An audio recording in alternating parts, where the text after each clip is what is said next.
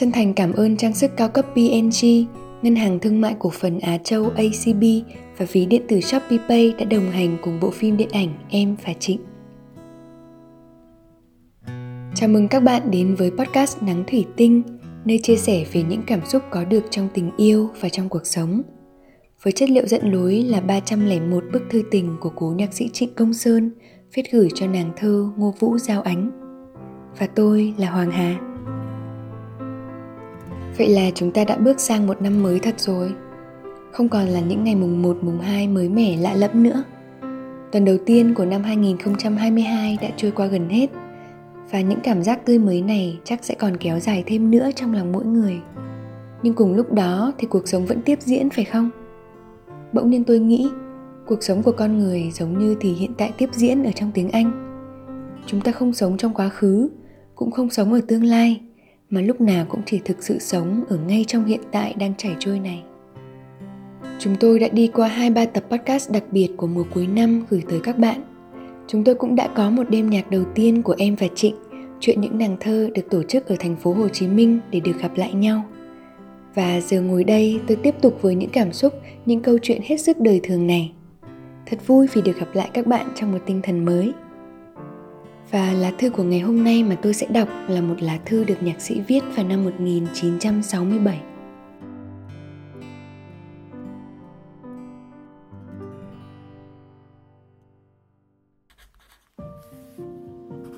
Ngày 12 tháng 1 năm 1967 ánh thân yêu Lâu nay anh vẫn đã cố gắng tôn trọng mọi tự do giao tế của ánh đôi lúc còn khuyến khích ánh tham dự vào những cuộc họp mặt đông đúc để ánh vui, để Ánh quên bớt những khoảng trống, những phút ưu tư vô ích hay nhớ nhà.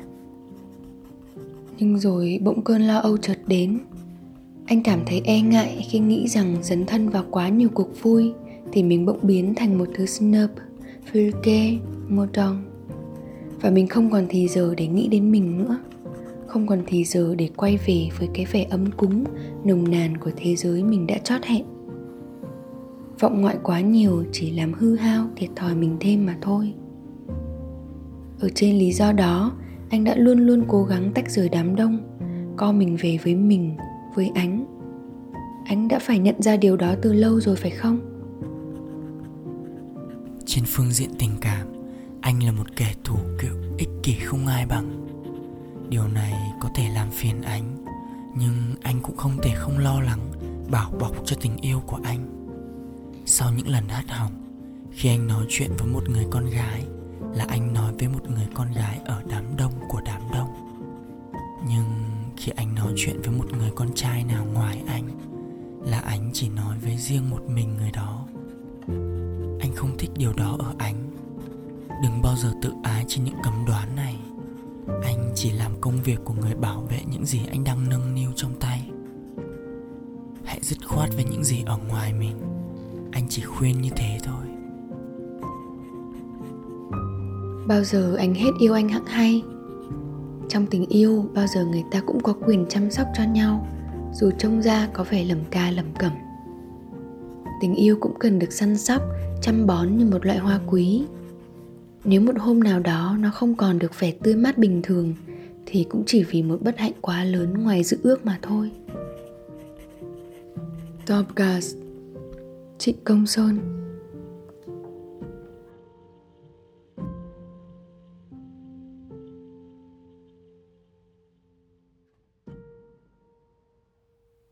Các bạn thân mến, lúc viết tập này tôi đã chợt nảy ra một câu hỏi.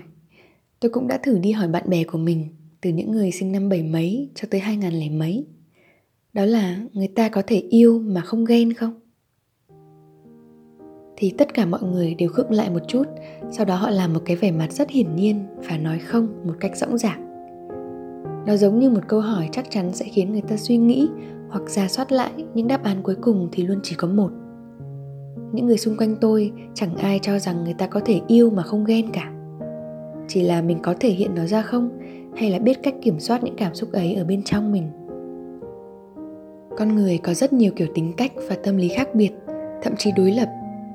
Và chúng cũng cứ thế đi vào trong tình yêu. Có người luôn muốn được người yêu mình quan tâm, chăm sóc mỗi ngày, từ những thứ nhỏ nhất.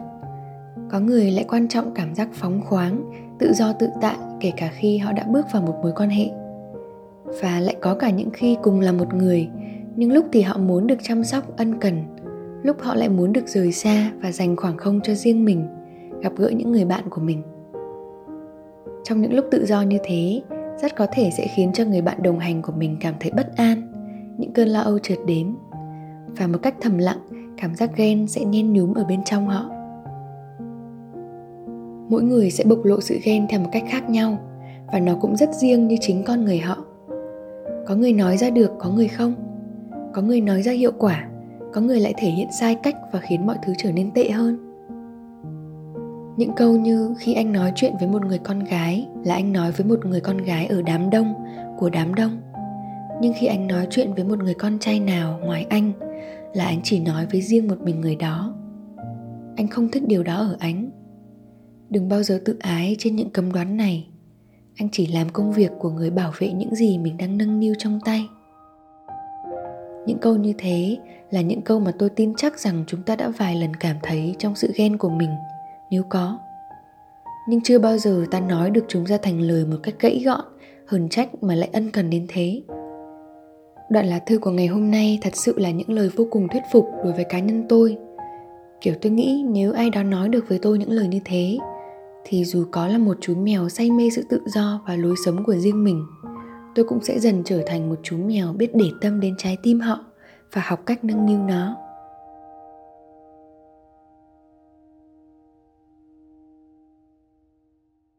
Ừ, thật ra bản thân tôi trước giờ không thích khi ai đó ghen. Tôi nghĩ người trong cuộc thì nên mang cái tự tin của người trong cuộc. Không việc gì phải ghen với người ngoài. Vì đó là những mối quan hệ cần có ở xã hội.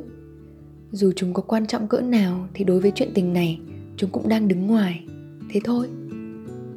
Tôi thấy khi ai đó ghen với một mối quan hệ nào đó ở ngoài kia của tôi thì tức là họ đang không tự tin hoặc là muốn kiểm soát tính tôi phóng khoáng và tôi đã từng nghĩ như thế. Nhưng giờ đây tôi cũng hiểu rằng suy cho cùng ghen cũng chỉ là một kiểu giận. Mà như ở tập 3 tôi đã có lần nói, giận hờn thường đến sau nỗi chờ mong. Nếu người ta ghen thì biết đâu là vì mình đã để cho người ta chờ đợi một sự an tâm nào đó mà mình đã không trao cho người ta đủ, để người ta cứ bồn chồn bồn chồn. Biết đâu? Vậy nên mỗi lần như thế mình cũng thử hỏi lại chính mình xem sao nhé. Và dù không chắc chắn, nhưng tôi nghĩ mình vẫn có thể tự do phóng khoáng ngay cả khi ở trong tình yêu. Chỉ cần mình không để cho người ta phải chờ nhiều, mình chủ động để tâm tới cảm xúc của họ, thì người ta sẽ không hờn, không giận dỗi và không ghen nữa. Bởi vì khi không phải chờ đợi thì sẽ không cảm thấy bất an, phải không? Đấy, lý thuyết là thế chứ tôi biết cuộc sống cũng muôn màu muôn vẻ lắm. Và có cả những người chẳng bao giờ thoát khỏi cảm giác bất an trong đời họ, thì đó lại là một câu chuyện khác nữa.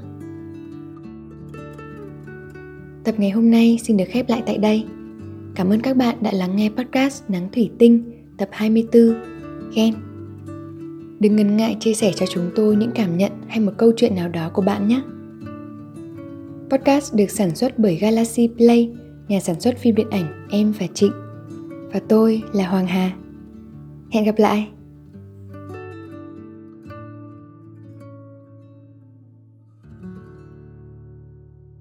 Trời còn là mưa mưa rơi thanh thang, từng gót chân trần, em quên em quên. Ôi, miền giáo đường, ngày chủ nhật buồn, còn ai còn ai? Đóa hoa hồng tàn hôn lên môi em gầy ngón dài, lời ru miệt mài. Ngàn năm ngàn năm ru em muộn phiền ru em bạc lòng. Em gầy ngón dài, lời ru miệt mài. Ngàn năm ngàn năm ru em muộn phiền ru